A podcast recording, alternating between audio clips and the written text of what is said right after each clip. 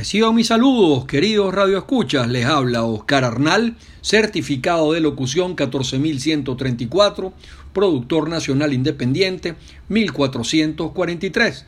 Aquí estamos por Radio Fe y Alegría Noticias.com, en la dirección de Radio Fe y Alegría Noticias Caracas Ulma Osuna, en la coordinación Wilmeris Villalobos, en los controles José Urbina y Richard Altuve y en la producción del espacio Valentina Ziegler.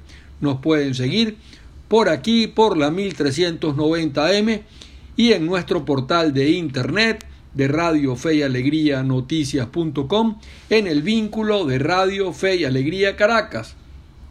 Hoy en nuestro resumen de las cinco noticias más importantes según nuestro criterio de este martes 20 de septiembre del 2022 tenemos que en Impacto Venezuela y en otros portales eh, se informa que juez de los Estados Unidos ordenó al presidente Nicolás Maduro que indemnice a la viuda del concejal asesinado Fernando Albán.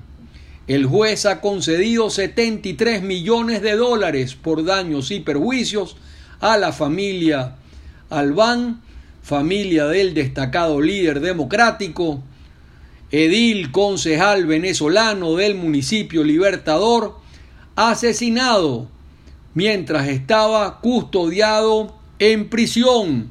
Se aplica aquí el principio de la jurisdicción universal que señala que cuando se han cometido delitos contra los derechos humanos en un país, se pueden castigar en cualquier otro sobre la base de ese principio de la jurisdicción universal que señala que esos delitos de lesa humanidad o esos delitos contra los derechos humanos en un determinado país se considera que son delitos que dañan a toda la humanidad por igual y por eso cualquier jurisdicción es competente para conocer justamente y sancionar a los responsables.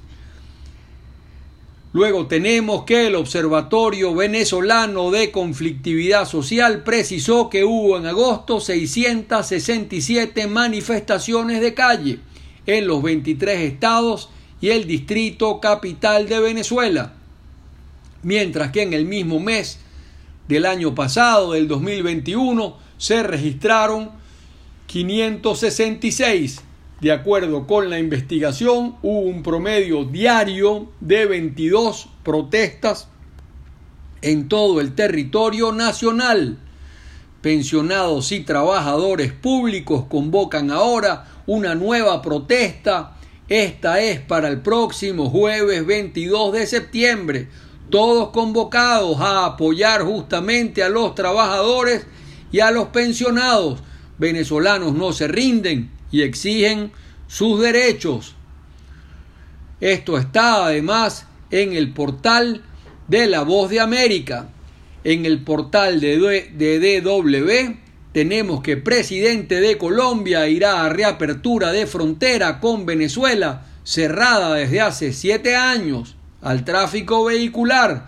Se desconoce si Maduro asistirá, pero expresó que la reapertura será gradual a partir del lunes próximo.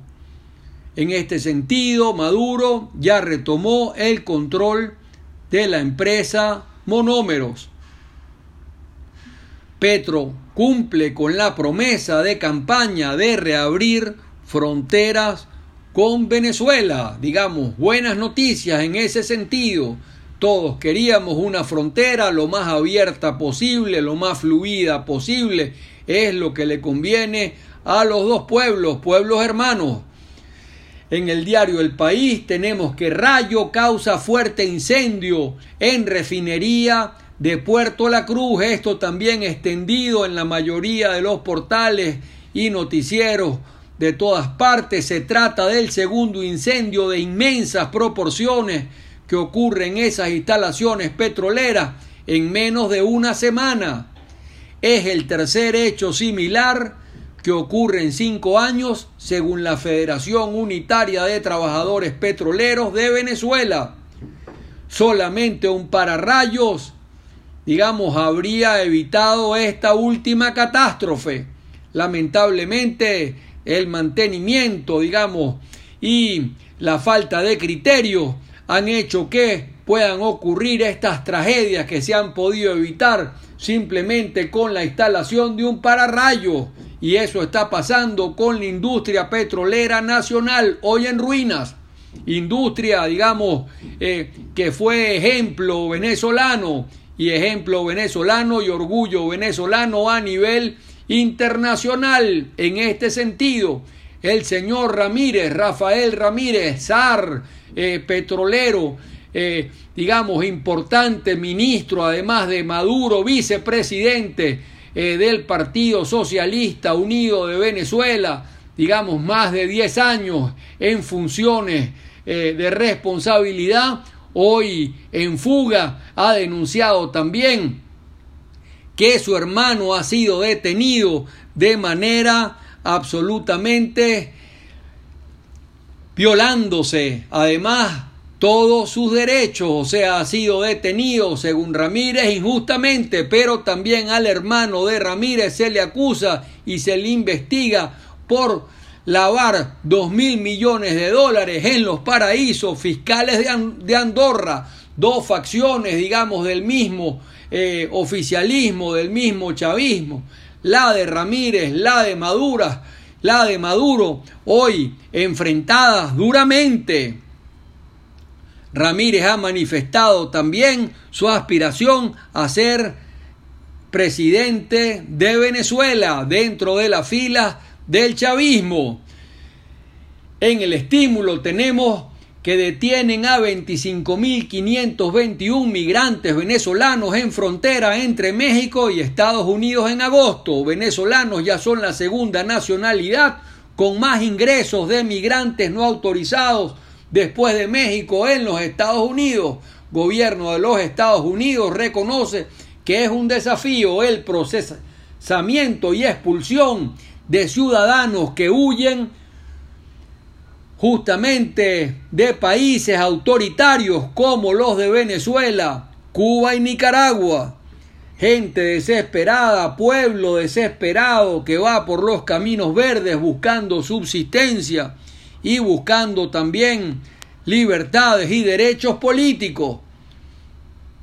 El dato del día, en Venezuela el salario mínimo y la pensión están oficializados en bolívares 130 la pagarán el 20, equivalente a 16,25 dólares por mes, de acuerdo con la tasa oficial del Banco Central de Venezuela. Imagínense, un señor que trabajó toda su vida y que cotizó mucho más que eso, solamente va a recibir 16,25 dólares por mes.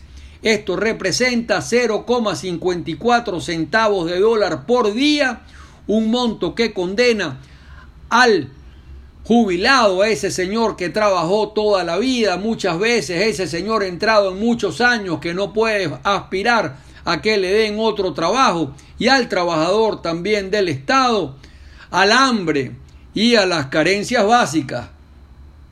Hoy se celebra el Día Mundial de la Libertad de Expresión del Pensamiento.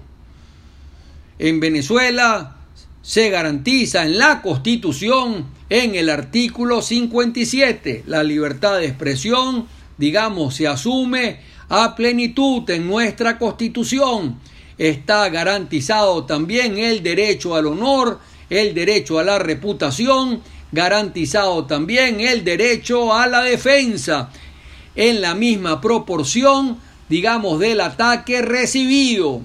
Y eso, digamos, está también en los tratados internacionales en materia de los derechos humanos, hoy celebrando el tema de la libertad de expresión a nivel internacional. La frase del día, no hagas el mal y el mal no te alcanzará. Esto de la sabiduría de la Biblia. Si haces el mal, se te multiplicará, dice la sabiduría de la Biblia, por siete y del Evangelio mi madre y mis hermanos son los que escuchan la palabra de Dios y la cumplen, dice Jesús. Amor al prójimo y servicio al colectivo es la enseñanza del Evangelio publicado hoy en los portales internacionales. Y hoy estaré conversando, se trata del doctor en Derecho, abogado Enrique Aristilleta Gramcom, quien fue miembro de la Junta Patriótica en 1958. A sus casi 90 años celebramos su vida en esta entrevista dedicada al servicio público, un dirigente independiente, social cristiano, vinculado al pensamiento del humanismo cristiano. Hablamos de lo que él piensa como salida a esta crisis terminal que vive Venezuela. Eh, Aristilleta Gramco fue detenido hace cuatro años, digamos, a pesar de su larguísima edad, a pesar de que las leyes venezolanas señalan muy claramente que después de los 70 años eh, solamente hay casa por cárcel. Digamos, se violaron sus derechos, lo atropellaron, lo llevaron a prisión, fue detenido.